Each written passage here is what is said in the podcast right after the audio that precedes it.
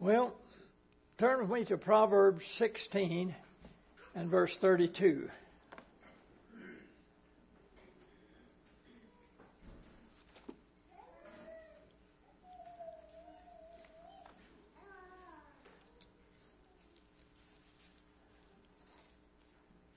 Comes my turn to speak tonight at Lindsay.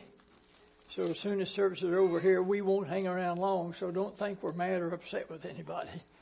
We'll be leaving pretty quick after services. Proverbs 16 and verse 32. He that is slow to anger is better than the mighty, and he that ruleth his spirit that than he that taketh a city. You know, in those days to go out and conquer a city, it was a, it was a job. I mean, it was, it was a risk, especially if those cities had high walls around them and things like that. Uh, it was a difficult thing to conquer a city, to take a city. But he said, he that can control his own spirit is greater than he. The ability to control oneself one's spirit, one's attitudes and things like that is very, very important. We can all do a better job at it. I would imagine I can, I know. I don't spend enough time at it. You know, Benjamin Franklin, I think he would take a week or two or three, maybe a month, I don't know. He'd work, uh, work, work on one particular virtue, you know, like peace or happiness or different ones that he would pick out and spend a whole week or maybe it's two weeks concentrating on that. And I don't know whether that helped him. I, I, w- I wouldn't think that it could possibly not help him as far as that is concerned. And especially if you've got a particular thought of some kind, go to work on it. I tell the kids, I've always told the kids, work on your attitude. Work on how you sound. Work on how you look. Because when you go to dealing with people, lots of times they'll judge you, first judgments, you know, about you may be wrong. They may make you, they may think you don't like somebody when you do or something, you know. So it's very important to try to control your your yourself in all aspects. You know, the Bible talks about uh, what is Second Peter chapter one. You know, giving all diligence, add to your faith. Uh, virtue, and to virtue knowledge, and knowledge temperance, temperance patience, patience godliness, godliness brother kindness. So we're to work on those kind of things in our life. The particular thing that he has in mind here in controlling your own spirit is anger. That's what he's talking about in particular. You could apply this to a lot of different things, controlling your spirit, but what he has in mind is anger. You know, the Bible says a furious man, and a, a furious man abounds in transgressions. You know what abound is? That's over and beyond and more than. To abound in something, you know. There's a lot of good things we ought to abound in, the Bible talks about. But we should not abound in, in our angers, because when we do, there's abundant transgressions, sins, and things that'll come from that. So you really need to get a hold on your anger. Someone says, well, Jesus got angry, didn't he? Yeah, in Mark chapter 3 and verse 5. Jesus perceived the hardness of their heart and he was angered because of it. And that's what people call righteous indignation. And sometimes we have a tendency maybe to use that as an, an, an excuse. Yes, I'm angry with them, but I'm angry because of a righteous reason. Are you sure? Now Jesus knew what was in man. He needed not that anyone should testify what was in man, for he was, knew what was in man. I think that's the last, the second chapter of John. And uh, Jesus knew, but you and I don't. 1 Corinthians 3, uh, 2 and verse 11, no man knows the things of a man save the spirit of the man that's in him. Jesus could see your, your heart. He could see their heart. He can see your heart right now. If Jesus gets angry about something, it's surely righteous indignation. But we'd better be careful excusing our anger for righteous indignation. God got angry with, with Israel, the Bible says in, in uh, 2 Kings 17 and verse 18. 1 Kings chapter 11 and verse 9, God got angry with Solomon. And then in the, in Psalm 7 and verse 11 says God is always angry with the wicked. We're, we're talking about God and Jesus and they know what, they know what's going on in your life. They know for sure. You and I don't know that. No man knows the things of man save the spirit of the man that's in him. You can't see, you can see things on the outside that appears to be this way or appears to be that way or some other way, but you may be wrong entirely, you know, and get angry and upset. I remember one time I got a little bit angry with David Minson. Got a little upset with him. Well, they were, some of the guys were fixing to go to Nigeria for the first time. And about four days beforehand, they said, Jerry, we need a track on the classes because that's the issue over there. So I, I wrote this track and went over and over and over and revised it here and there and, and, uh, got through and everything. And later David said, Jerry, and David was putting out a lot of tracks in, said, Jerry, can I use that as a track? Put that down as a track. I said, yeah, but don't change anything about it, David, unless you ask me first. I don't mind you changing it. As a matter of fact, I don't mind you using the thoughts and putting your own name on it. But said, if you change it in my name or something, I want you to be sure to tell me first. David put, got that track and put it together. And when he got through, when I saw it, it didn't seem to resemble what I had written at all. I told Cheryl, I said, that really upsets me. And then uh, I thought, well, I better kind of keep my anger under control before I snap off and say something I shouldn't say. So I pulled out my uh, pulled out the original track I had and compared it with David's. One word was different.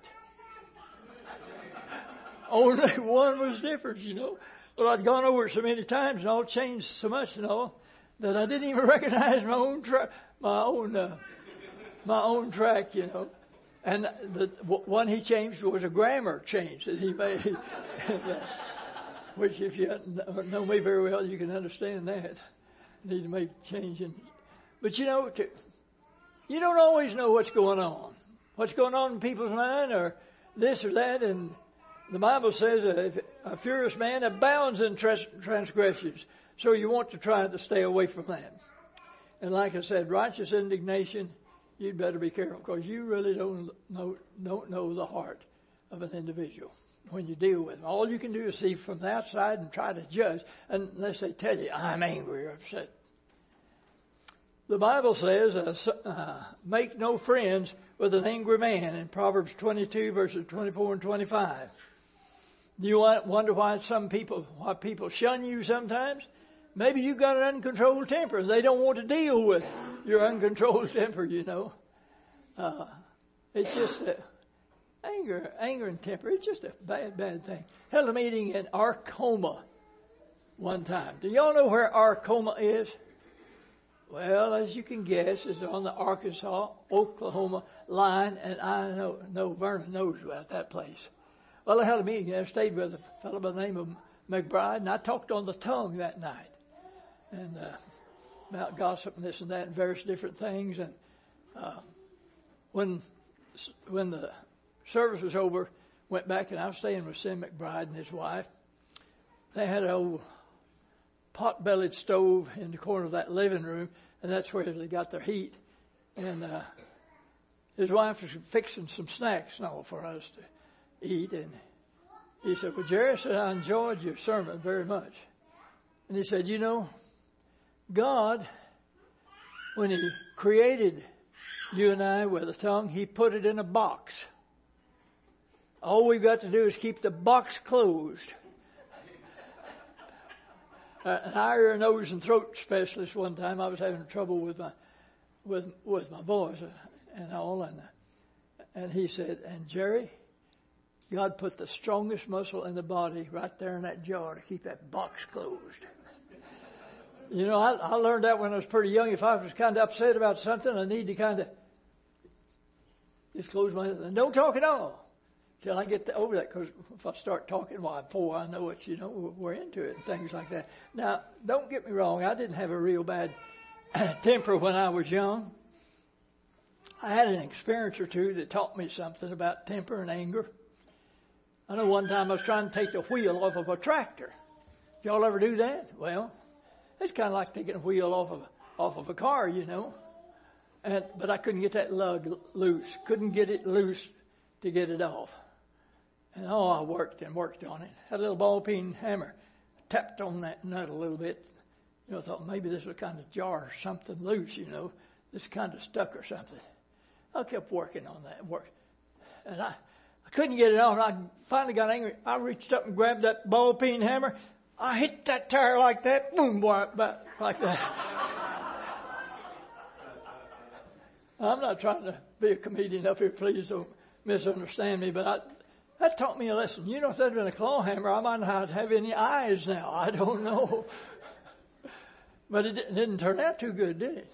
I guess I got the lug off later, got, got me a cheater or something to put on the end of that wrench or something. I don't know how I got it off. But that helped get temper off of me.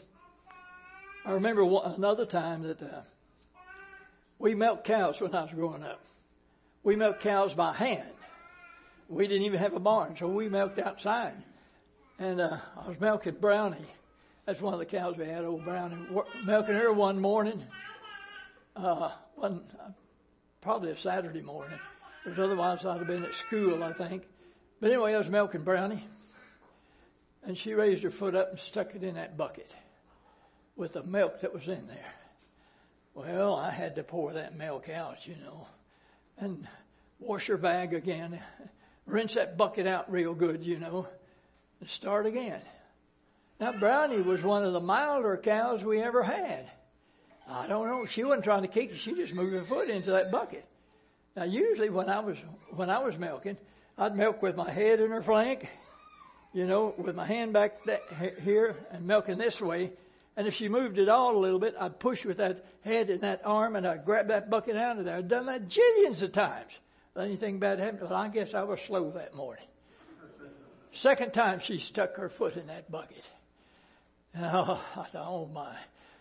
And of course we lose money because we sold milk. That's what we did. And, uh, so I cleaned everything up again. She, she did that the third time, believe it or not. And I was too slow. I couldn't, I don't know why. I got angry. I got up, hit that old cow on the back just as hard as I could on the hip. She just looked at me.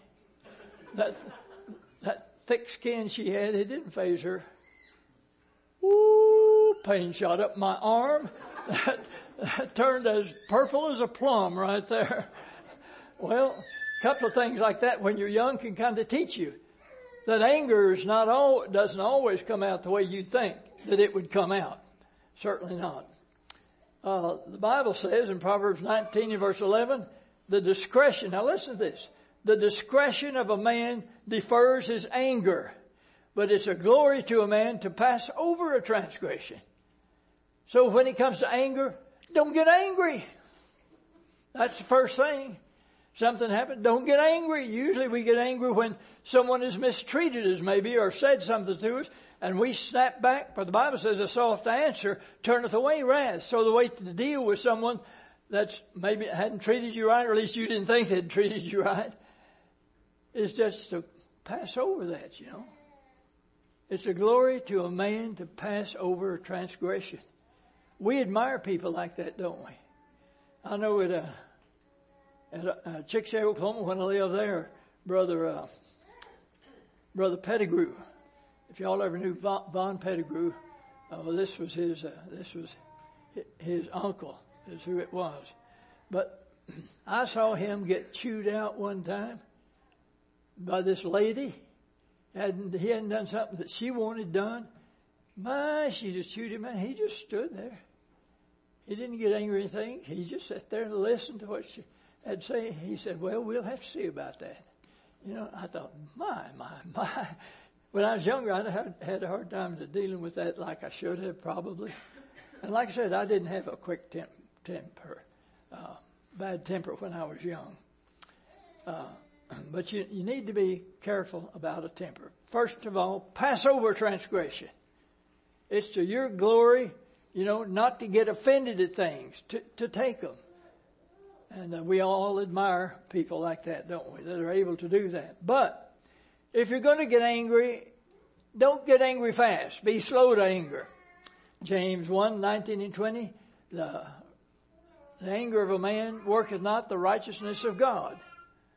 And it certainly doesn't. It says, be swift to hear, slow to speak, slow to wrath. Someone say, well, I got a quick temper, but I get over it quick. That's no cop, that's a cop out. That's an outright cop out. The Bible warns you and I to not to be angry. It says be, if you're angry, sin not, you know, keep yourself under control. But, if you're going to get angry, be slow to anger. There's another passage similar to that in Proverbs 14 verse 17. He that is soon angry dealeth foolishly. Proverbs 14 verse 19. Be slow to wrath. He that is slow to wrath is of great understanding. He that is hasty of spirit excelleth in folly. He that is slow to anger appeaseth strife.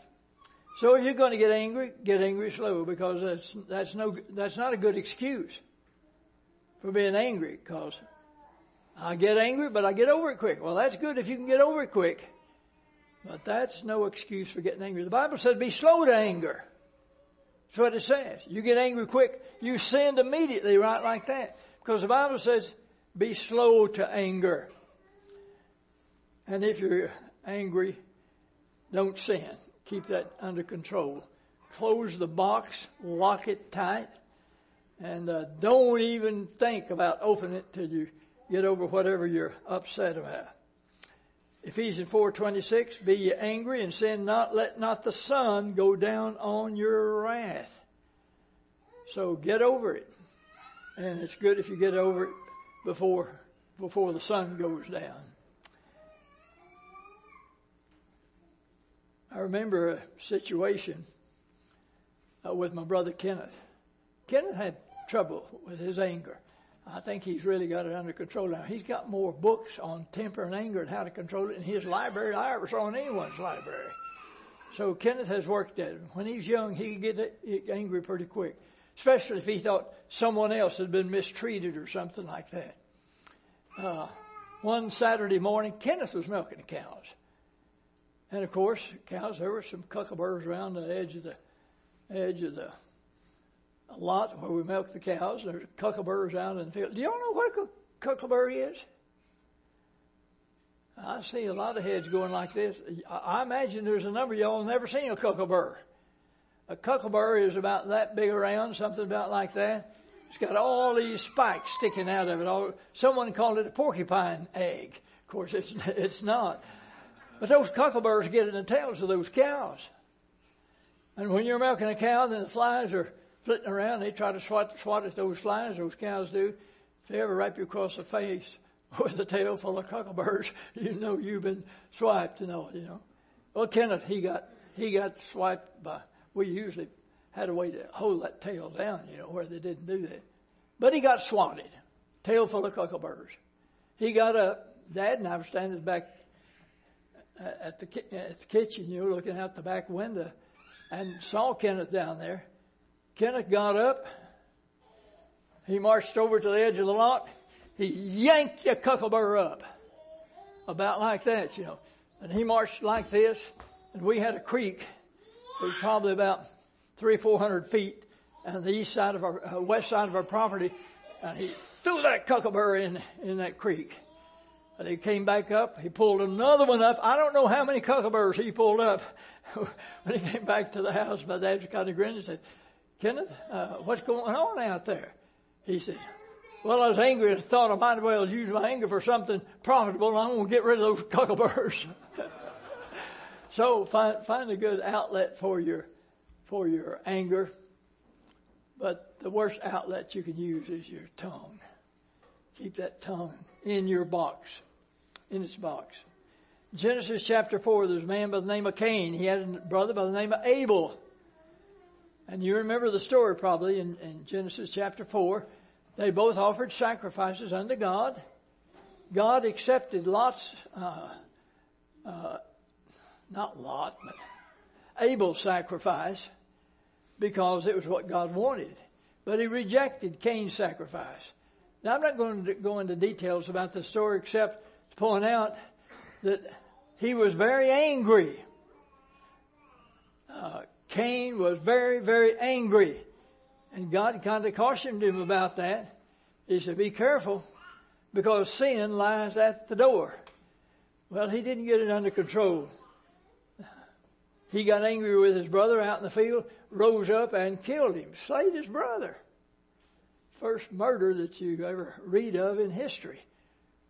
Uh, one of the sons of uh, Adam and Eve, Cain. Well, his anger, you see, he just got angry and upset because things didn't go like he wanted them to go. Psalms 106 verse 32 and 33. You remember the story in, in Numbers chapter 11 about Moses leading the Israelite, Israelites into an area and they were complaining because they had no water. They were thirsty. Now they weren't about to die, but that's what they said. You led us out here in the wilderness to die. Been better off to stay back in the land of Egypt. And uh, so Moses went to God about it. God says, speak to the rock and it'll bring forth water. Well, this is the second time he'd been in this area. It's the second time that uh, they had begged for water and complained. The first time, God told him to strike the rock. But the second time, God told him to speak to the rock. Moses gathered the Israelites together, got his brother Aaron up there beside him. He says, Here now, you rebels, must we fetch water for you? And he struck that rock. Well, now God didn't want him to strike the rock, told him to speak to it. He shouldn't have done that. But there's more to it than that. This passage in Psalms 106 verse 32 and 33, the Bible said they provoked his spirit that he spake ill-advisedly with his lips. Now, he shouldn't have struck the rock. And I'm not going to make too much of a deal out of that. But God told Moses when he did that, he said, uh, you have not exalted me in the eyes of the children of Israel. In other words, Moses and Aaron taking the credit for the, for the water coming out and says, must we fetch water for you? Well, they, they couldn't bring water out of a rock. God could do that and God was going to do that through them, but it wasn't them that brought the water out of that rock. Now Moses had gotten angry before a time or two with the Israelites. He didn't sin, but this time he did. And the Bible says the people provoked his spirit that he spake ill-advisedly with his lips. Not giving God the credit and the glory for bringing the water out. You ever stop and think about that water coming out of that rock? Did you ever stop and think about it? How many of the Israelites were there? Well, least 600,000 men they probably had wives. And then uh, probably some children. Could talking about two or three million people and their flocks, their, their, their burros they had and the cattle that they had and things like that. How much water had to come out of a rock? I mean, it wasn't a little trickling stream. It wasn't like my daughter-in-law's refrigerator. You push the deal under there and it, you're talking about a river of water coming out of that rock. My, there's a tremendous amount of water came out of that rock. But it affected Moses. And God told, told Moses, because you've done this, you will not enter the promised land. Well, why? Moses lost a little track, lost track a little bit about who was really doing what. God didn't want Moses when he could have been a general, 40 years old. 80 years later, he took an old man that had been tending to sheep for 40 years. God wasn't looking for a general, God was looking for a lieutenant. Not someone that would take charge, but someone that would lead as God instructed him to lead. And uh, Moses evidently had become a little more uh, egotistical about his relationship to Israel and all. Well, I'd encourage each of you to work on your anger, temper, if you've got one. It, uh, it'll always cause trouble. Always will. And once it's done, you can't take the words back. Now, people can forgive you and try to forget about it, there'll be some people remember what you did and what you said. Just keep the box closed. Keep it closed, and then it won't lead to, to any problems. Well, that's all I have to say this evening, I guess. Y'all want me to pick another sermon out and go for about 20 minutes on it? Would that be all right? Well, no, I'm kidding. I'm kidding. We're going to leave pretty soon after services, like I said, because we have to get back to Lindsay for church services there at 6 o'clock. But I've really enjoyed being here. You know, I got a phone call from one of the elders at Plainview back in the 1970s. They said, Jerry, we're starting a church in Denton, Texas. Can you get over and help them start? So we're sending a fellow from here by the name of Ralph Collick. And so I got over there and Ralph, Ralph and I knocked many, many doors here in Denton. Spent quite a bit of time here when this church got started. And I've always enjoyed my association with this congregation.